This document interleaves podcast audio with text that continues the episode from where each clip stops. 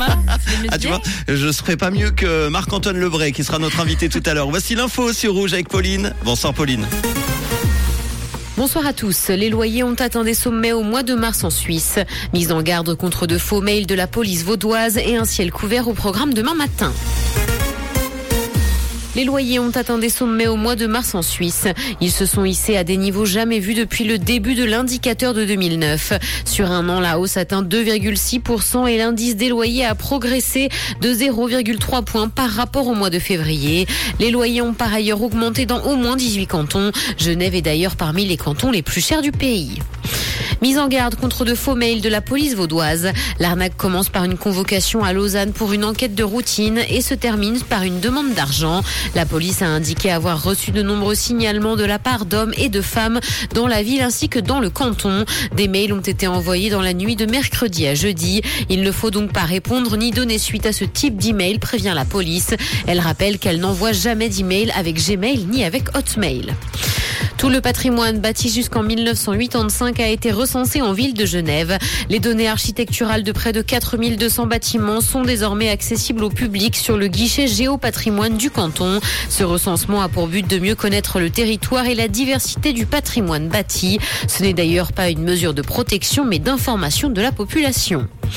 Dans l'actualité internationale, la personne à l'origine des fuites des documents classifiés américains a été identifiée. C'est ce qu'a indiqué le Washington Post aujourd'hui. L'auteur de la fuite animait un groupe de chat privé sur la plateforme Discord. Le responsable de la fuite voulait impressionner les personnes avec lesquelles il échangeait avec les documents top secrets qui sortaient de la base militaire. Ce type de profil a d'ailleurs tendance à inquiéter le Pentagone. Il s'inquiète de la radicalisation dans ses rangs. L'auteur de la fuite aurait des sympathies pour des milices d'extrême droite.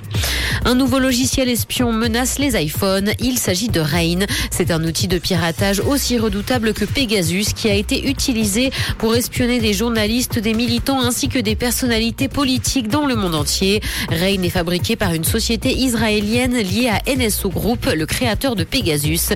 Il utilise une faille dans iOS 14 qui lui permet d'accéder à toutes les données et aux fonctions des smartphones, y compris au cloud. Ariana Grande défend son corps jugé trop maigre. La chanteuse a mis les choses au clair après la publication de photos volées qui ont inquiété ses fans. Sur les réseaux sociaux, elle a indiqué qu'il ne fallait pas juger le corps des gens. Elle a d'ailleurs précisé que son corps actuel était en meilleure santé qu'il y a quelques années lorsqu'elle prenait des antidépresseurs, buvait de l'alcool et mangeait mal. Le ciel sera couvert ce soir et des nuages sont attendus demain matin, ainsi que quelques éclaircies. Le mercure affichera 1 degré à Nyon et Yverdon, ainsi que 2 à Lausanne et Carouge. Bonne soirée à tous sur Rouge. C'était la météo, c'est rouge.